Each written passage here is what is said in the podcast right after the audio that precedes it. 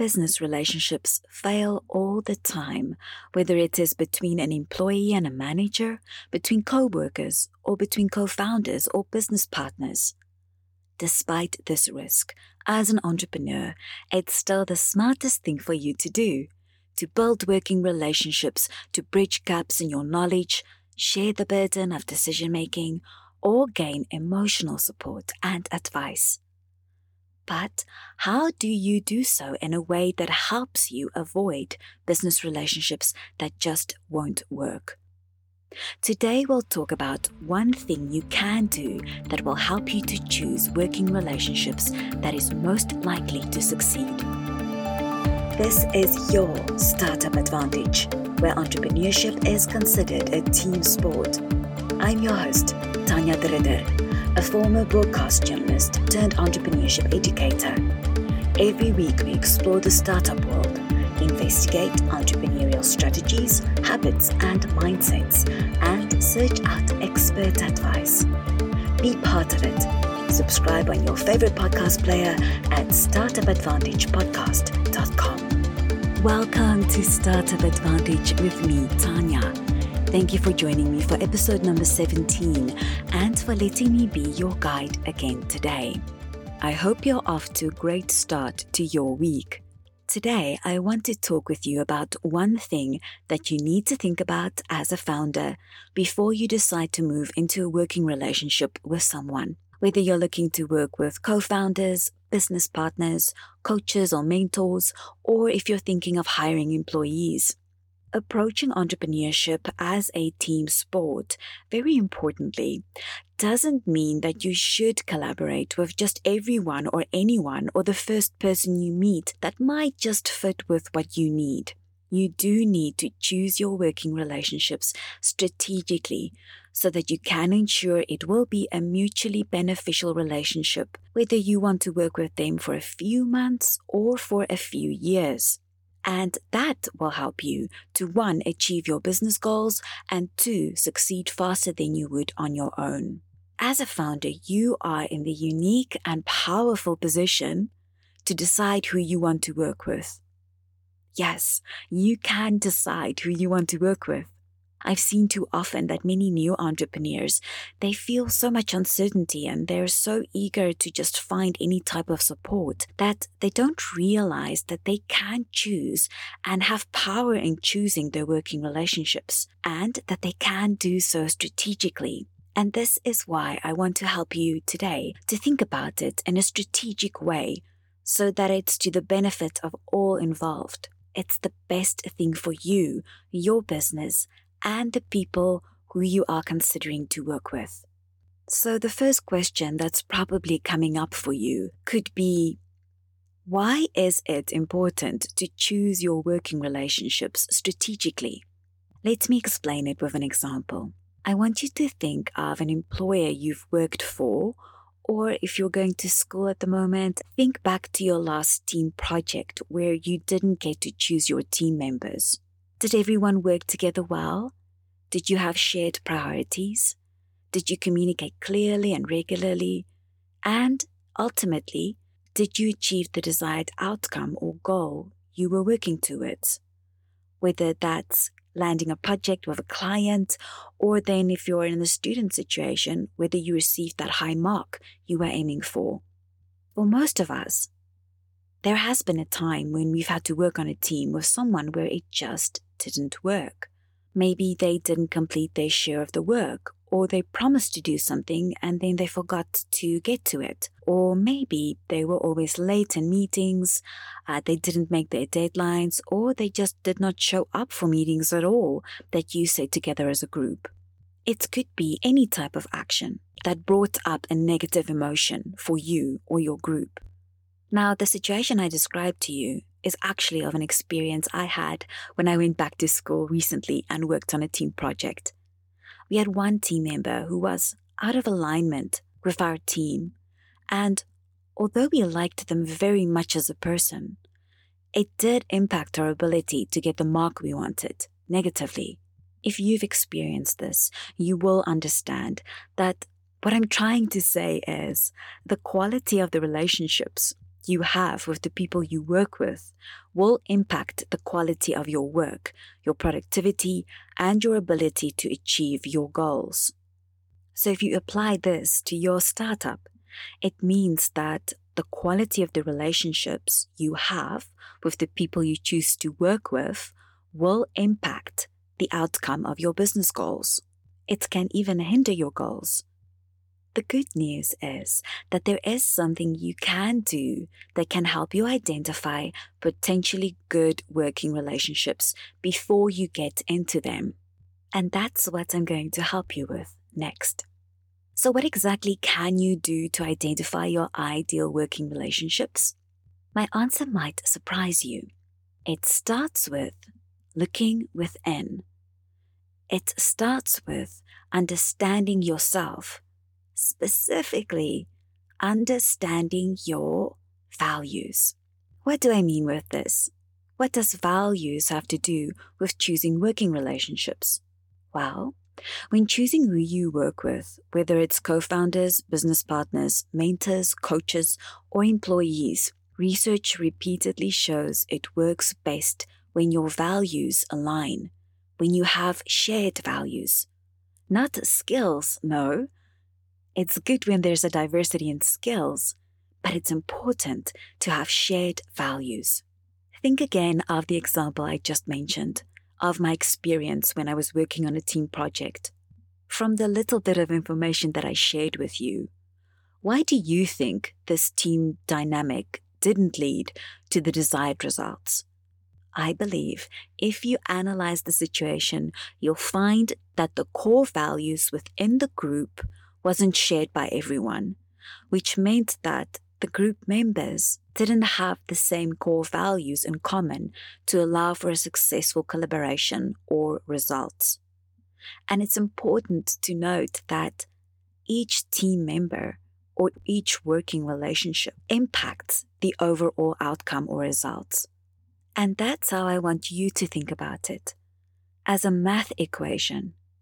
Core values plus goals equals values driven working relationships. So, if you want to have a values driven working relationship, you need to first have core values for yourself, for the group, and then share goals that you have in common that you're working towards.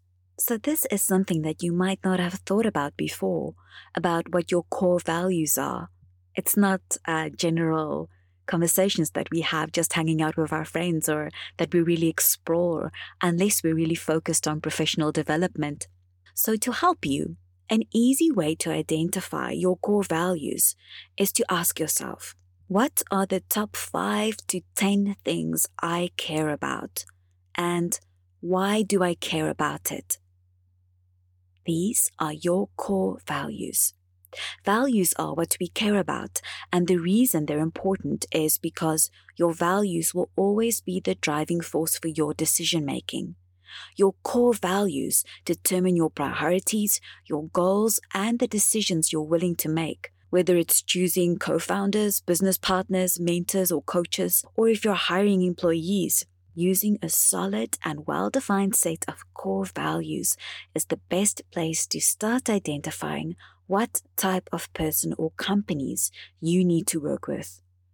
There's this great quote by Roy. Bennett, an author, that says, quote, your values create your internal compass that can navigate how you make decisions in your life.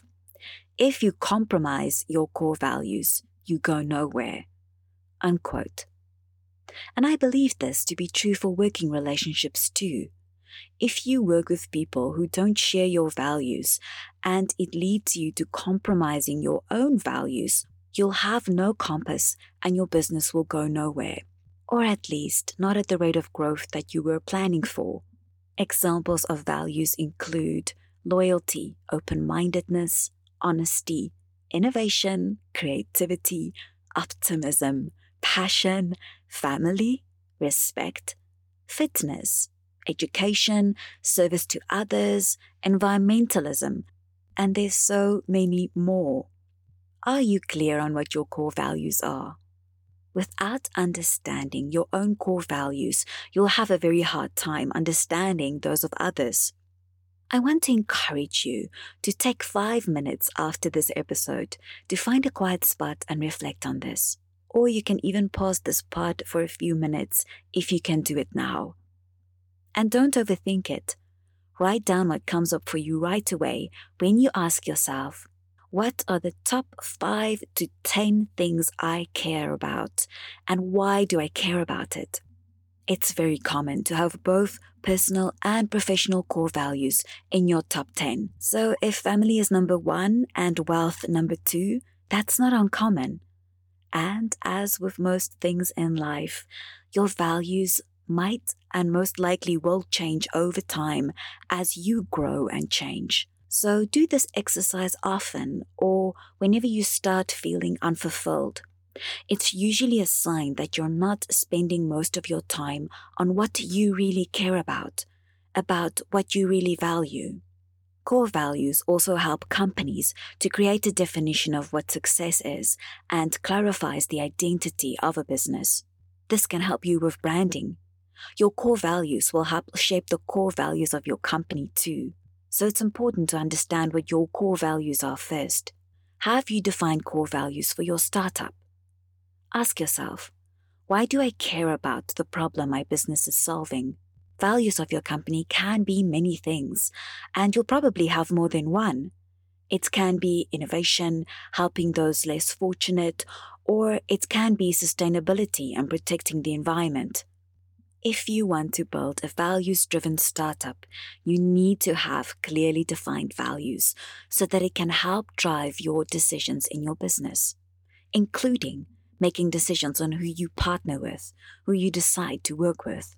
Next time you're considering a working relationship, ask yourself what is this person communicating about what they value, both the verbal and nonverbal? Are they involved with any organizations or do they have specific hobbies that tell you more about what they value? What does their website or social media show you about what their values are? It can even be visible in the reputation they have. What do other people say about them? There are clues everywhere. For example, let's look at the wording that I used before. I mentioned a recent situation that I experienced. I mentioned specific things like showing up late, not being responsive, not keeping their end of the bargain, not doing work that they agreed on. So if you hear that, what can you tell about me, about my core values? Right? Like, it's really easy to see what somebody really cares about. I don't appreciate people who don't respect me. That's a core value. If you don't respect my time and you don't respect an agreement that we came for, that's a big thing for me. So that's a clear value you can identify that I have. And if you share that value of respect, it means we can work together really well. So be open minded and really listen and look at what you see about people and what they care about and what they value just by how they phrase things and speak about things and how they show up in the world. You could even ask them directly if there's opportunity for it and you feel comfortable to do so. Next, I want you to write it down in a list. Then read it. And read it again. Does any of the values on this list reflect your values? When you have to make decisions regarding the direction in which to take your business, it will be crucial to have the same set of values than the people you're working with or from whom you're asking advice of. Farshad Asl, an entrepreneur and certified John Maxwell leadership coach and speaker, says, quote, True leaders don't look at just the outward appearances and the selection of team members. They look at one's core values and heart. Unquote. I love that. I just love that. If you can connect with someone's core, with their values, with their heart, you can overcome any challenge that you might face in the relationship or in your business. By being clear on your core values and your business's values, it will be easier for you to know when to partner or when not to partner with someone because you will know what you're looking for. you will know what your core values are and you'll be able to identify somebody else's values and see if it's a match. Now, very, very, very important. Being in a relationship with someone who doesn't share your values doesn't make them a bad person or wrong. It just means you're not a good match. It means the relationship will be challenging until you can find common ground, or if you can find common ground. It means the relationship will require a lot of emotional energy, emotional energy that you might not have as a hardworking founder because you're spending it all on your business and building this thing. It means the relationship will require work, especially if there's a shared decision making process. It means there might be a lot of misunderstandings. If you're already in such a relationship, be encouraged that you can still make it work, but do know that it will take time and hard work. And I suggest using mediation to help you understand each other and grow towards a shared understanding of how to work together. And because time is one of the most valued resources for a startup, I'd recommend choosing working relationships where there's shared values whenever you can from the start. It will save you a lot of time and emotional energy. One last thing I want to mention that you should be cautious of is that many people assume that friendship is an indicator that your values align perfectly.